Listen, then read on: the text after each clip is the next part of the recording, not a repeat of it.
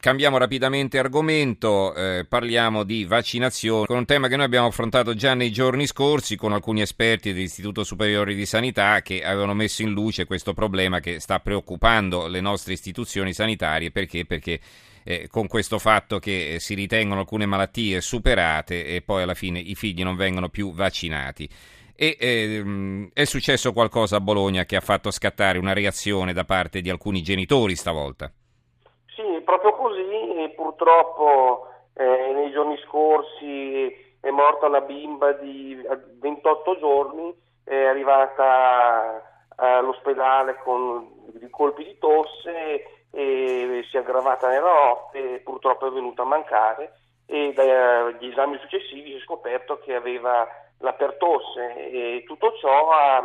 ha riaperto un po' il, il dibattito sull'opportunità o meno e delle vaccinazioni. E c'è da sottolineare una cosa, ecco, la bimba aveva un mese o, o poco meno, quindi non sarebbe neppure potuta essere vaccinata per la pertosse, ma l'ha presa comunque perché? Perché purtroppo la pertosse sta tornando eh, eh, tra le malattie. Eh certo, perché circola, perché altrimenti non l'avrebbe ripresa, certo. Esattamente, esattamente. La disperazione dei genitori è stata quella di cercare di capire eh, dove abbia potuto prenderla, ma è difficile, è impossibile arrivarci. Il nodo è che comunque eh, eh, la, la, tragica scomparsa della bimba ha portato di nuovo alla ribalta questo problema vaccinazioni. Un gruppo di mamme eh, capitanate da Miriam Maurantonio, una giovane mamma di Bazzano, comune vicino alla città di Bologna, sul suo,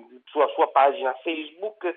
che è intitolata Consigli da mamma a mamma ha lanciato una campagna appunto per sensibilizzare le altre mamme alla, a vaccinare i propri piccoli per andare anche un po' al di là adesso eh, delle, a volte delle false eh, credenze sulle vaccinazioni stesse e in un batter d'occhio ho avuto eh, centinaia di click di mi piace come si usa su Facebook. Ecco. Mm-hmm.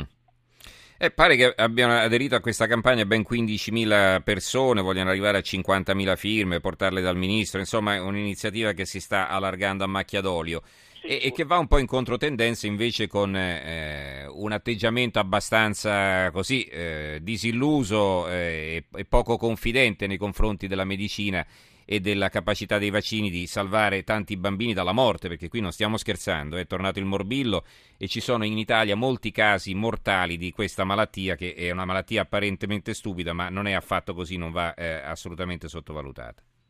Assolutamente così, infatti la Mauro Antonio si aggancia a un'altra battaglia che in questo caso è condotta da Alice Pignatti, un'altra mamma di Cesena, che sempre tramite il web chiede che eh, le vaccinazioni siano obbligatorie nelle comunità scolastica perché altrimenti eh, anche con, eh, con, il flusso di immigrazione che ci troviamo anche a fronteggiare con le scuole sempre più diciamo arcobaleno purtroppo tra le cose negative di questo anche movimento eh, di gente che ormai eh, non è più controllabile eh, c'è, c'è il ritorno di certe malattie che quasi si pensava debellate. Per esempio lo stesso vaiolo, ecco, ormai sono decenni che non ci si vaccina più per il vaiolo, ma c'è la preoccupazione che eh, questa malattia possa tornare eh, in maniera preponderante e quindi causare più di qualche problema. Ecco, noi abbiamo parlato di questa iniziativa delle mamme, ma in realtà eh, la preoccupazione è anche a livelli più alti, c'è la regione Emilia-Romagna che ha lanciato l'allarme, no?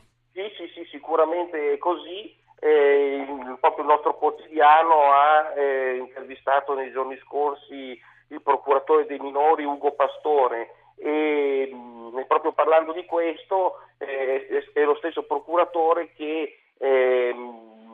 analizzando un po' le decisioni eh, prese negli anni precedenti dalla Regione, cioè quello di rendere facoltative le vaccinazioni, ha sottolineato come si stia comunque eh, cercando di tornare indietro perché d'ora in poi sarà la stessa regione a segnalare le, le mancate vaccinazioni alla, alla, procura dei minori che poi eh, potrà decidere come procedere. Ecco, lo stesso tribunale dei minori eh, nei mesi scorsi diciamo, aveva preso con un po' più, possiamo dire, di leggerezza la questione, adesso la tendenza credo che sarà quella un po' di una vistosa marcia indietro, anche dopo purtroppo la morte di questa bimba che ha sconvolto un po', mm-hmm. un po tutti, oltre alla famiglia e tutta la comunità. E va bene, allora ringraziamo Marco Signorini, collega del Resto del Carlino, col quale abbiamo parlato eh, della preoccupazione che si sta diffondendo anche in Emilia-Romagna. Abbiamo dato conto, poi leggendo vari giornali locali queste sere,